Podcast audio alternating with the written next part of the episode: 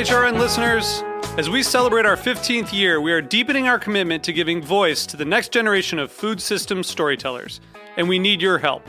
Our internship and fellowship programs help activate new possibilities for underrepresented and underestimated young people through experiential journalism, audio engineering, and production training. Through these unique programs, HRN helps food equity stewards build essential workforce readiness skills that expand their potential and foster economic mobility. Please consider supporting these critical programs. And with a minimum donation, you can be entered to win a dinner for two at an amazing restaurant in one of eight cities and tickets to a concert at a great venue in one of those cities. We have incredible partners across the country who have donated, as they also share our passion for helping to educate the next generation of food systems storytellers.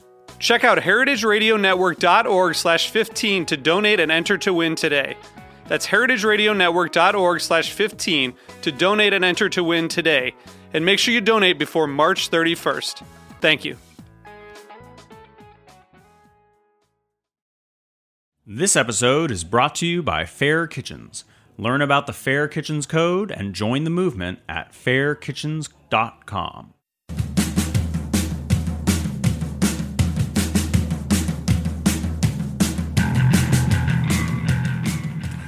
Hello, this is Dana Cowin, and you are listening to Speaking Broadly on Heritage Radio Network. Each week, I interview an extraordinary woman who I admire, who's inspired me over time. In this case, today, there's someone who's inspired me literally for decades. My guest today is Jessica B. Harris. She's a linguist, journalist, cookbook author, professor, food historian, and one of the world's foremost experts on the foods of the African diaspora. She recently added curator to her list of titles. She is the lead curator for the MOFAD exhibit, African American Making the Nation's Table. What inspired that show? Well, I think in brief compass, it's simply time. You know, in fact, it's past time, but it's something that, as a museum of food and drink, which is, you know, MOFAD's full name, there probably was no more important exhibit that they could have done. Can you describe the exhibit to me? Well, I mean, the idea is, or the underpinning backbone is simply the fact that African Americans have been at the matrix of American food since there was American food, pretty much, because of the nature of enslavement. Um, as I've said, and this is not necessarily the script for the exhibit, but you know, African Americans basically, because of enslavement, were the agricultural workers. They were the farm workers. They were the people who processed the food. They cooked it. They served it. They cleared the table. And they emptied the chamber pots. Now, you don't get any more involved in the food chain than that. And when we stop looking at that face to face and, you know, close up and personal and going, hmm, oh, okay, then you don't see that. And I'm not saying that everyone in the colonies or the nascent country or the 19th century country had enslaved people. But the people that were there were the bedrock and the foundation of this and this food and what we eat. And we can talk about British food and its import. We can talk about Spanish food. We can talk about Native American foods. All of those foods are a part of it. But the thread, the kind of thrumming heartbeat of it all, is the African American hand. And let's talk about some of those dishes that came from Africa and became part of the American table. Well, it's not always that simple, but the idea is that you're talking a combination of ingredients. Okra people sort of say, oh, yeah, sure, I guess that was probably African. People, you know, spend eight gazillion dollars on Starbucks. Forget coffee. Uh, Ethiopia's in Africa. Coffee is native to the Ethiopian highlands, if I'm not mistaken. Uh, nothing more American than Coca Cola. Cola was a part of the original formula. Cola, native to the African continent. Africa has its own rice, uh, Oryza glaberrima, as opposed to the Oryza sativa that people are more familiar with. But that knowledge, that botanical know how, a lot of that came from the African continent, from the rice growing zones of that continent. You can go on, you can talk about watermelon. Uh, watermelon probably originated in, not sure, but possibly in the Namibian desert down there. There are melons that show up like that, and watermelons show up in Egyptian tomb paintings and things like that. So you get all of those. The field peas. I love telling Texans that the longhorn cattle has DNA from Fulani cattle. Everybody thought it was Criollo mixed with something else, but there's also some DNA from Fulani cattle in it. And a lot of the Fulani, the Fula, the, that group of people who were herdsmen were some of the original cowmen in the country. Um, Post Civil War, one in four cowboys was African American. We don't know this stuff. We have no idea we have, you know, wandered ignorant in the wilderness for a long time, and hopefully the MOFAD exhibit will shed light on some of it. I'm not saying that African Americans created American food ex nihilo and no one else was there. But those hands stirred a lot of pots, and those pots came up with a lot of things. One of the parts of the exhibit is the ebony test kitchen. Is that a test kitchen that you were in before it got dismantled yes, and sent to MOFAD. exactly. Well, yes, I know Charlotte Draper, but I am deeply, deeply friendly with and used to stay with her when I was in Chicago with Charlotte Lyons, who was the Ebony food editor for 25 years.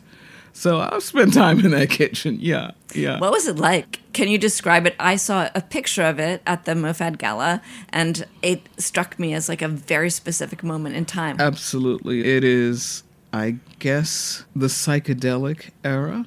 Uh, it is vivid orange with swirls, and it was part of the Ebony Building, which was built by John Johnson, and which was an extraordinary building in Chicago um, because it was sort of the summum of his aspirationalism. Uh, and I don't necessarily trust my memory, but I remember being in Chicago on several occasions and being in the Ebony building and finding people who were probably Southerners, more than likely not necessarily urban Southerners. And this would have been probably in the 70s, maybe early 80s, who were dressed up and coming to the Ebony building to just look at it because it was a symbol of all that he had attained. Mm-hmm. And, you know, like it or not, ebony was on most folks' coffee table. And so you've created a menu for a museum in DC. What was that experience like? You mean the Smithsonian? Yeah, the Smithsonian. Yeah, the Smithsonian Museum of African American History and Culture, which was actually, interestingly enough, the last museum to be built on the mall. And I got asked, I'm not sure what the year was, probably I'm thinking 2011, 2012, somewhere along in there, to make a presentation. They had a scholars committee. And the scholars committee originally was helmed by John Hope Franklin, the late extraordinary African American historian. And so I went and made the presentation. It was well received. And then several months thereafter, I got an email from Lonnie Bunch, who was the founding director of the museum, who is now the head of the entire Smithsonian, which I think is extraordinary and wonderful. But he said, you know, we we loved your presentation, we appreciate your approach. We would like very much for you to work with us on conceptualizing our cafeteria space. And so that's what I did. I sort of went to my axe and dug down into my head and my books and came up with some ideas. The idea was to use the cafeteria as a teaching space to teach about African American food as going beyond the things that people knew. Although, ironically, many of the things that people knew are the things that are the best sellers the fried chicken and the collard greens. But there are other aspects of African American food, and they are showcased in the cafeteria. So, what were some of the dishes that were not the expected ones, that weren't the um, the best-selling fried chicken collars that were part of the education um, and the food experience. Well, a cowboy stew.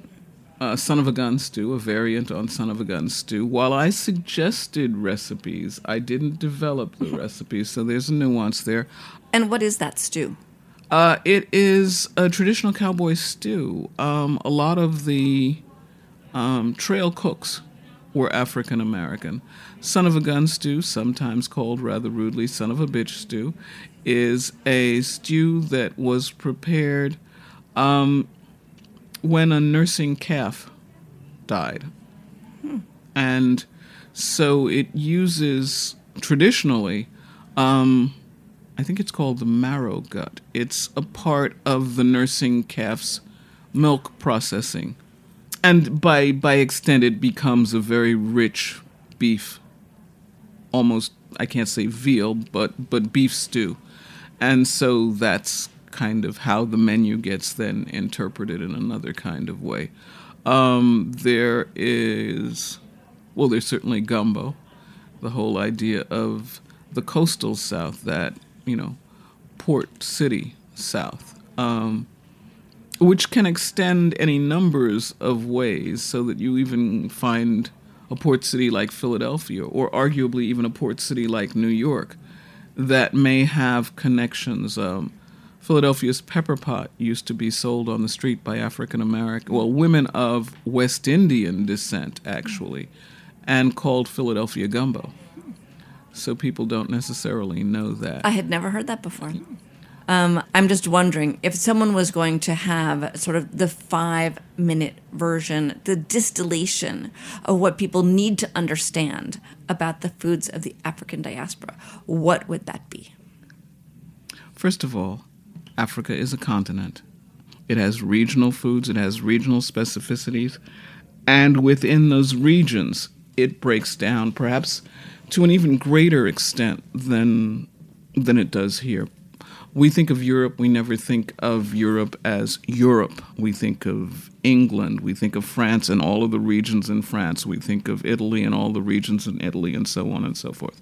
Africa's continent too, same things. But then you take what happens with the transatlantic slave trade. And so you get those people who are stolen, dehumanized in the method of transport, and brought to another hemisphere and then placed at the bottom of the food chain. And that's hemispheric. We tend to think that the United States is its own thing, but it's the hemisphere. And more people were taken to Brazil than the rest of the hemisphere combined. So that they're staggering figures. The number of enslaved people who were brought to the United States is actually fairly minimal when you look at the total numbers. Now, what happened in the United States was that because of the methods and conditions of enslavement, people, I can't say thrived because that would just be the wrong word, but survived in different ways. And so it didn't become that voracious maw that it became in Brazil, in the Caribbean, in Peru, in other places. That being said, different people from different parts of the continent were often brought to specific spots. So you can find residual tastes, not specific tastes, of Senegal in New Orleans, where the original enslaved people were from Senegambia and the Bight of Benin you can find some tastes of Sierra Leone, Liberia, those areas in Charleston. So you get all of those things. They become very much clearer outside of the United States. You have dishes that retain their Yoruba names. In um, Brazil, in Salvador de Bahia de Todos Santos, you find that the classic street food is something called an acarajé. Acarajé is simply the Nigerian bean fritter, which is called an akara. Acarajé is an elision of acaraige and akara to eat. So you get all of those different things throughout the continent. What then happens is people meet and mix with each other, so you get the techniques. You get the pretty much hemispheric propensity for frying in deep oil. You know, the Dutch do it with donuts too. I'm not saying it's only African, but when you find the fritters that you find in Brazil, in the Caribbean, in New Orleans, in the American South, you see lines, you see things that are are moving and you see connections. And those connections continue and even now in the 21st century with new patterns of migration, we find that things are repeating itself. So the jollof rice that is actually the Senegalese cheboujen because cheboujen was the rice of the Jollof Empire. Hence, when it moved to Ghana and Nigeria, it took the name of the empire as opposed to the name it had. But when that then comes back and meets up, perhaps in Charleston, with the Charleston red rice that was a derivative, then you begin to see all of these circles within circles within circles reconnect. Five minutes? That was astonishing. Okay. We're going to take a, a quick break. Stay with us, and we'll be right back.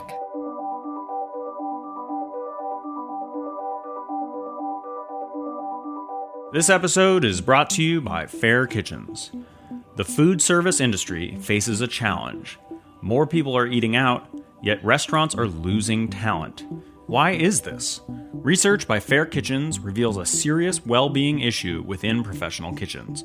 74% of chefs are sleep deprived to the point of exhaustion. 63% of chefs feel depressed, and more than half feel pushed to the breaking point. This can't be ignored. Fair Kitchens is a movement based on the belief that a positive kitchen culture makes for a healthier business. By taking the pledge to be a fair kitchen, they'll provide you with free information, tools, and resources to help you take action towards making your restaurant more stable, productive, and happy, which positively affects the guest experience. It's time to act now. Learn about the Fair Kitchens Code and join the movement at fairkitchens.com.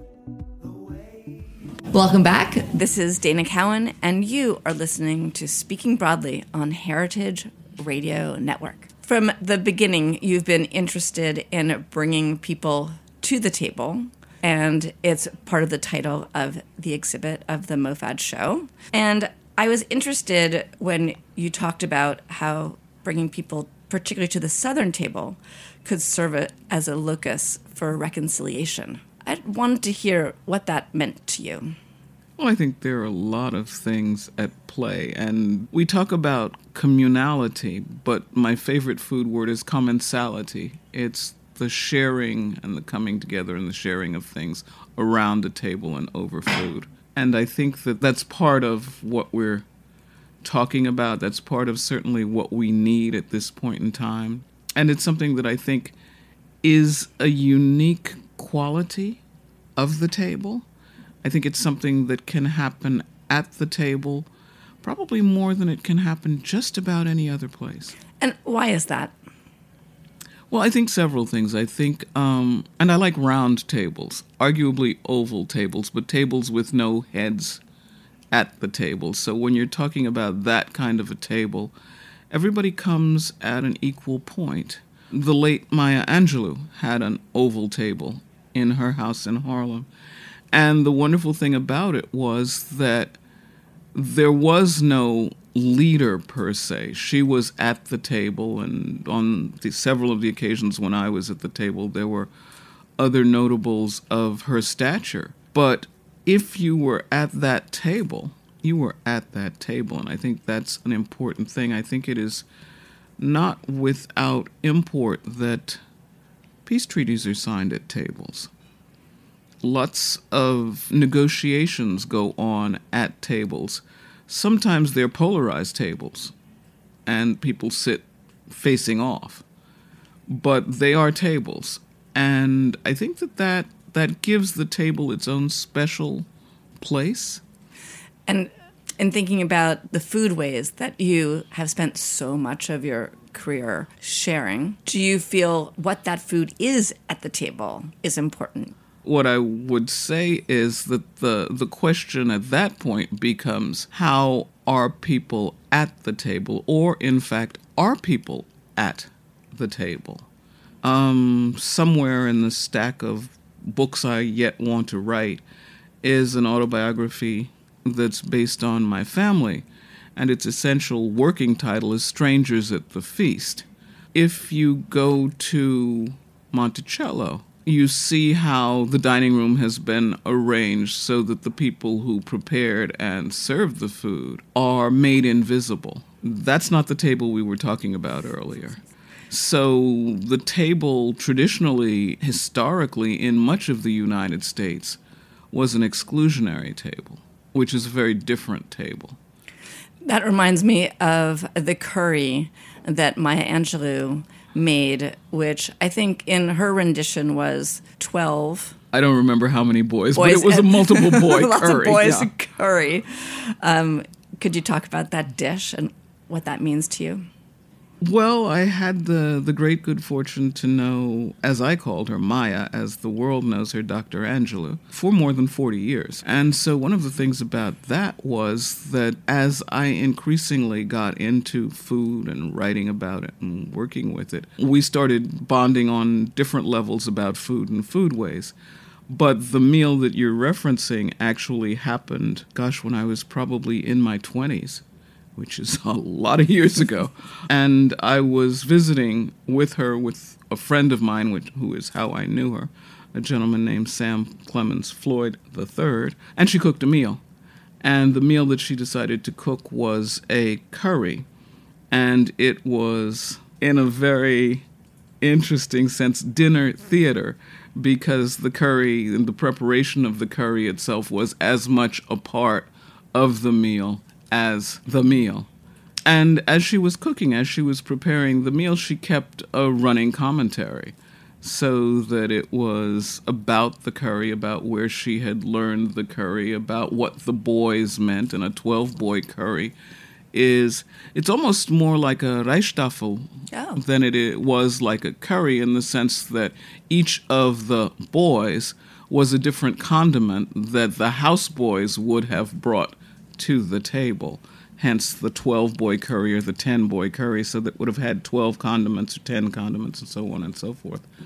So that was an education. I have had the great good fortune to have been formed slash educated slash in the presence of a lot of amazing people at table, and certainly that was an early one and a very special one. Uh, in your memoir, you wrote about Club 81, and a lot of incredible people were at the table. What was that like? I mean, the people who are your friends. Well, let's let's qualify that a little bit. They were Sam's friends. I was Sam's lady friend for a while. And they tolerated me. I mean, Sam was 15 years older than I was, and they were his contemporaries and in some cases older than than he was. So that that I was the kid. So while I talk about these friendships, I was really, as I've I've phrased it before, the tail and the last part of the tail of the kite of the friendships that those people had. I was not calling up Baldwin and going, "Hi, Jimmy, what are we doing today?" you know, that was not the nature of it. But as I also recount in the book, my last encounter with, with Toni Morrison was, in fact, at Maya Angelou's memorial. And, you know, we were cordial, but I tried to say, you know, hello, and she didn't remember me. And I can well understand why she didn't remember me. I was a blip on the screen, but the wonderful thing about it was her words to me were, was I kind? And that's an extraordinary indicator of who she was. And in fact, and indeed, she was not only kind, she was extraordinary. When you were 15 years younger, how did that feel? I mean, were you intimidated? Was it just a lot of fun? Um, it wasn't always fun.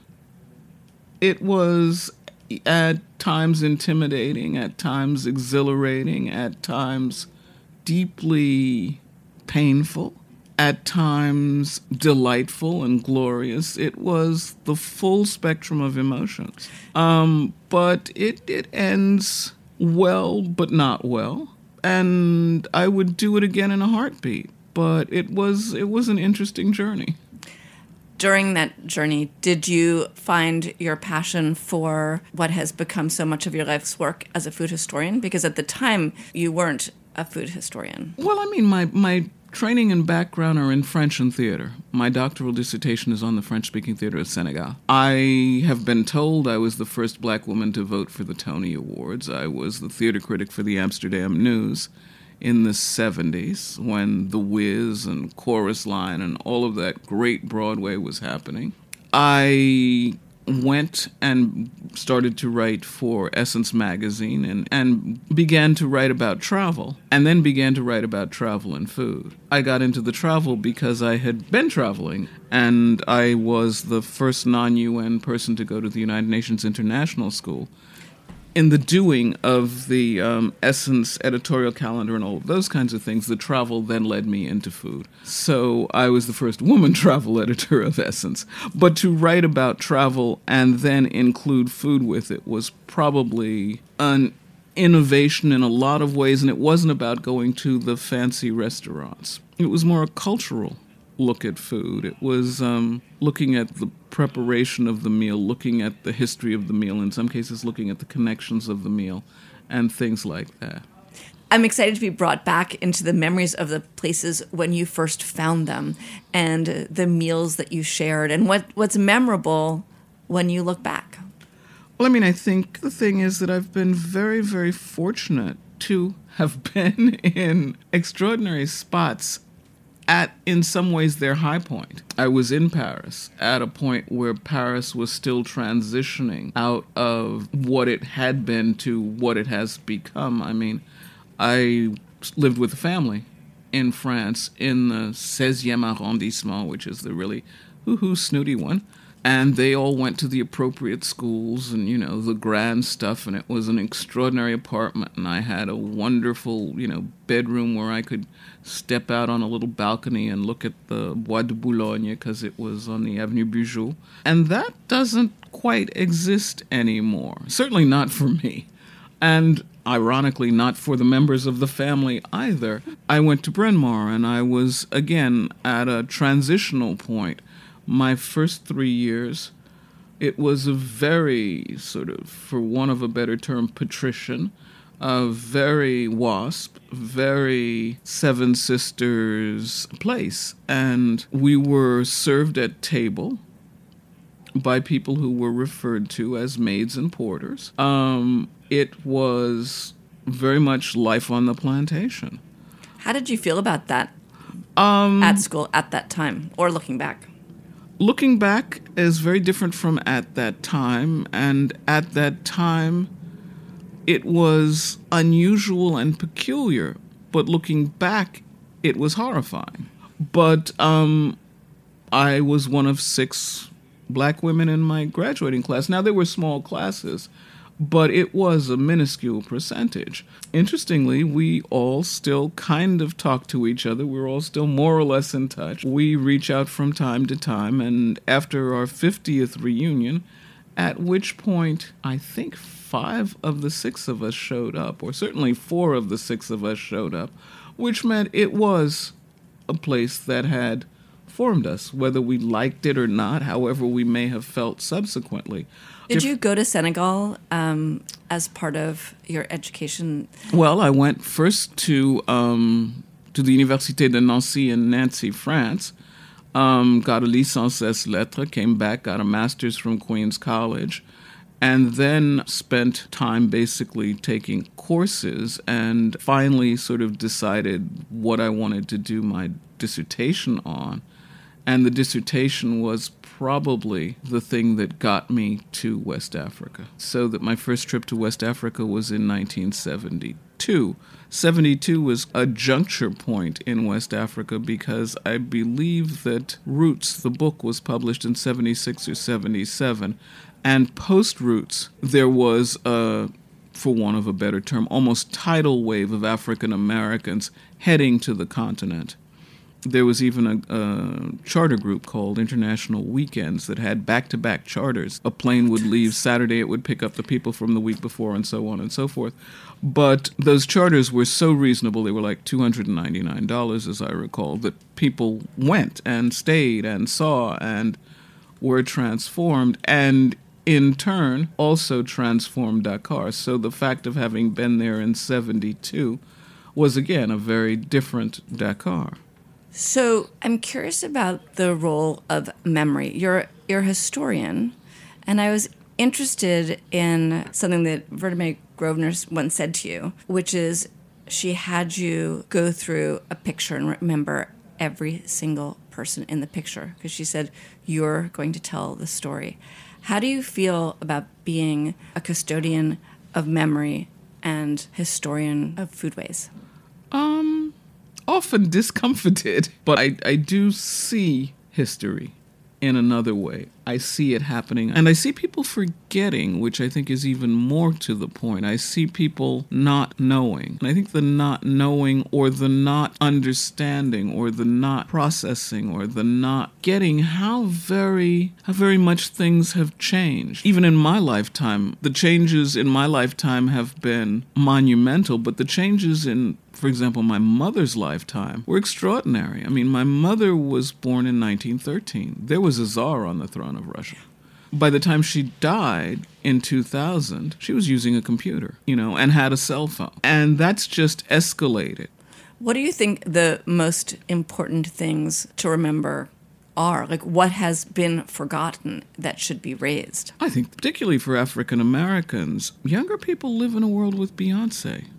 Younger people live in a world with Obama. Both President Obama and First Lady, former First Lady Michelle, that's a very different world from growing up in the 1950s. And we're talking 60 years ago. We're not talking light years. We're talking within the lifespans and memories of a fair number of people, myself among them. It's a very different way of being in the world.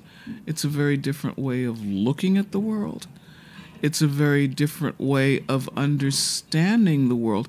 And it is, I would imagine, for them, difficult to understand what that absence must have meant in terms of people and their focus and how they got through the day and from point A to point B, and just how heroic people like Angela Davis mm-hmm. and people like, you know, there's a whole list and a litany, uh, were to do what they did without that kind of, I don't necessarily like the term role model, but mm-hmm. without that kind of visual expression or tangible expression of access. Right. I've talked to a number of people on the podcast who say it's very hard for them, was hard for them to figure out if they could do a job because they'd never seen someone who looked like them do that job. And it took more confidence, it took more time, it took more effort to get where they were going, not having sort of a North Star in that way. Yeah, absolutely. For example, Valerie Lomas, I don't know if you know her. She's a mm-hmm. wonderful baker, and she was on the Great American Baking Show. Her season didn't run because one of the judges was accused of sexual harassment. Valerie is African American, and she had no role models, and then the show was shelved. So, this opportunity that she saw to be, to use the word that neither one of us love, a role model for others was taken from her. But it's it's not even that. It's more than that in multiple ways. Um I mean, I I don't know her, but the reason that one tends to go on those shows, in my estimation and in my understanding, is not so much to be a role model, but as to succeed, thereby perhaps becoming a role model. So that the question at that point becomes multiple. Her attempt for success, her attempt for recognition, her attempt for all of those things that then might have resulted in others seeing and knowing about her was shelved. And that is unfortunately the story of how many of us and how long and how all of that. We all have stories. And I'm not sure how old she is, but I would probably opine that I am at least if not twice her age, at least a third older than she is. But that then talks about other things. That talks about a lot of other things. I mean, we're me. looking at people who are getting awards. We're looking at people whose books are being, you know, rewarded. We're looking at people who are ascending to editorships and all sorts of things. Hallelujah, praise the Lord.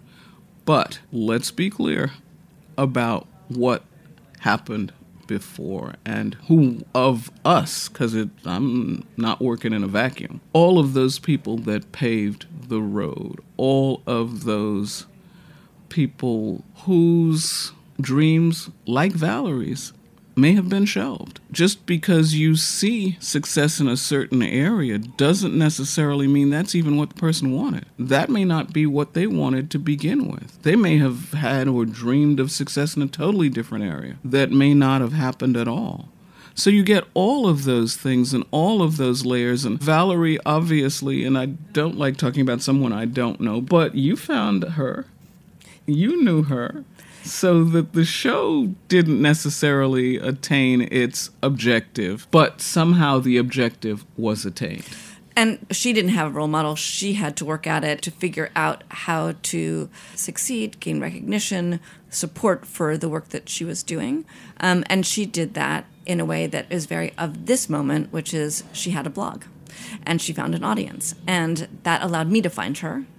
And that allowed a show to find her, which is, again, as we were talking about, very different from what the possibilities and opportunities were not so long ago. but it's also indicative of the present time in that people i guess they have all along but they're people make their own way out to the degree that ways out are available so i mean there are any number of bloggers internationally now who are known who are far better known than many people who may have taken a traditional route you know, if you're a blogger and you've got that magic, whatever it is, 10,000 followers or 15, or God help us all, 1 million, then you own the world in a way that somebody who may have published a book that sold 4,000 copies does not. So it's constantly changing, it's constantly morphing, it's constantly becoming something else. But the thing about that power of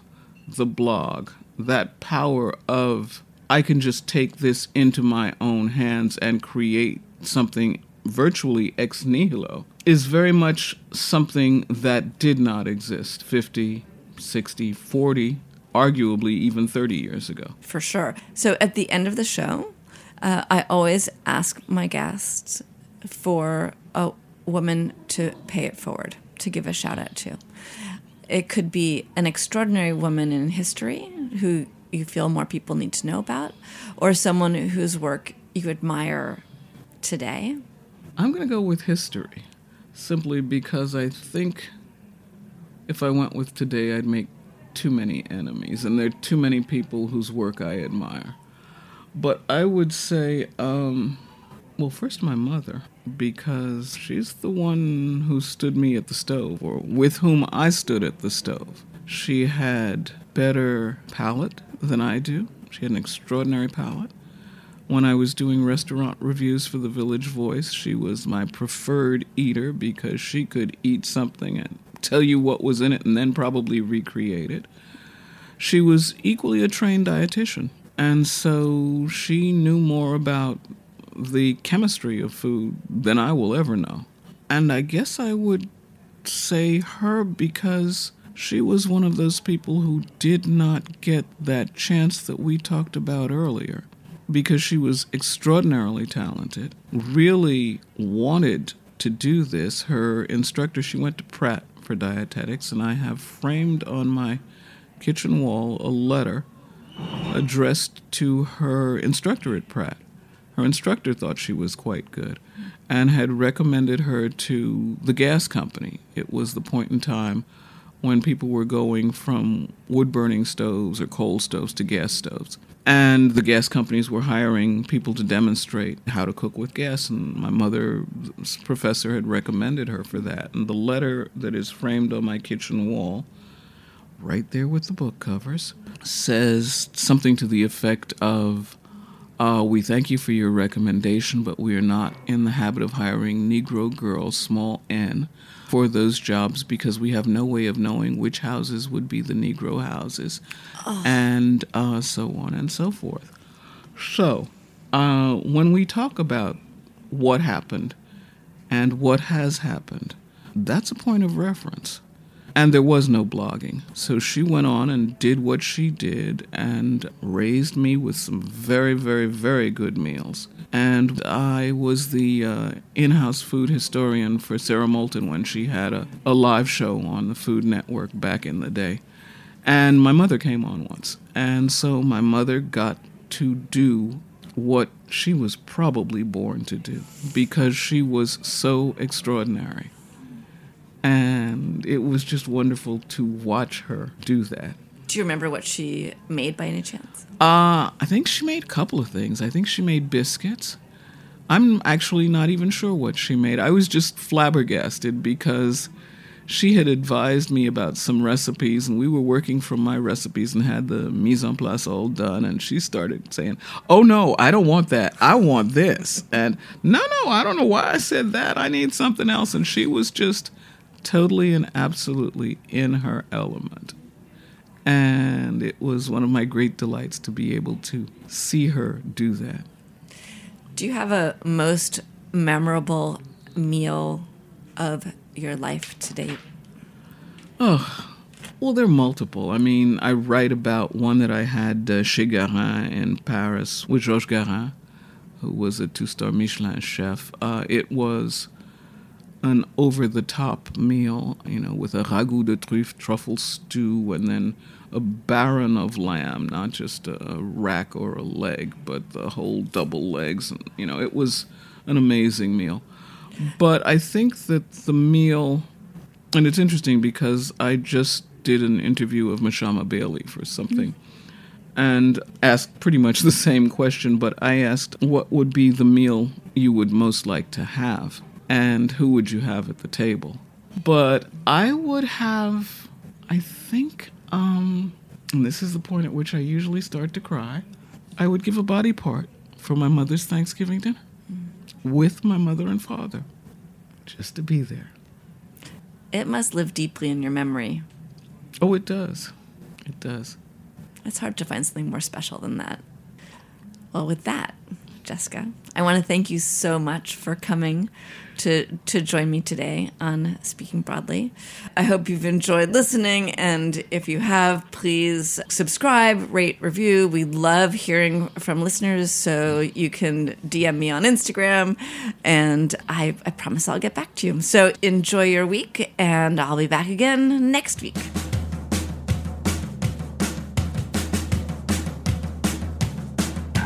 Speaking Broadly is powered by Simplecast. Thanks for listening to Heritage Radio Network, food radio supported by you. For our freshest content, subscribe to our newsletter. Enter your email at the bottom of our website, heritageradionetwork.org. Connect with us on Instagram and Twitter at heritage underscore radio. You can also find us at facebook.com slash heritage radio network. Heritage Radio Network is a nonprofit organization driving conversations to make the world a better, fairer, more delicious place. And we couldn't do it without the support from listeners like you. Want to be part of the food world's most innovative community? Subscribe to the shows you like, tell your friends, and please join the HRN family by becoming a member. Just click on the beating heart at the top right of our homepage. Thanks for listening.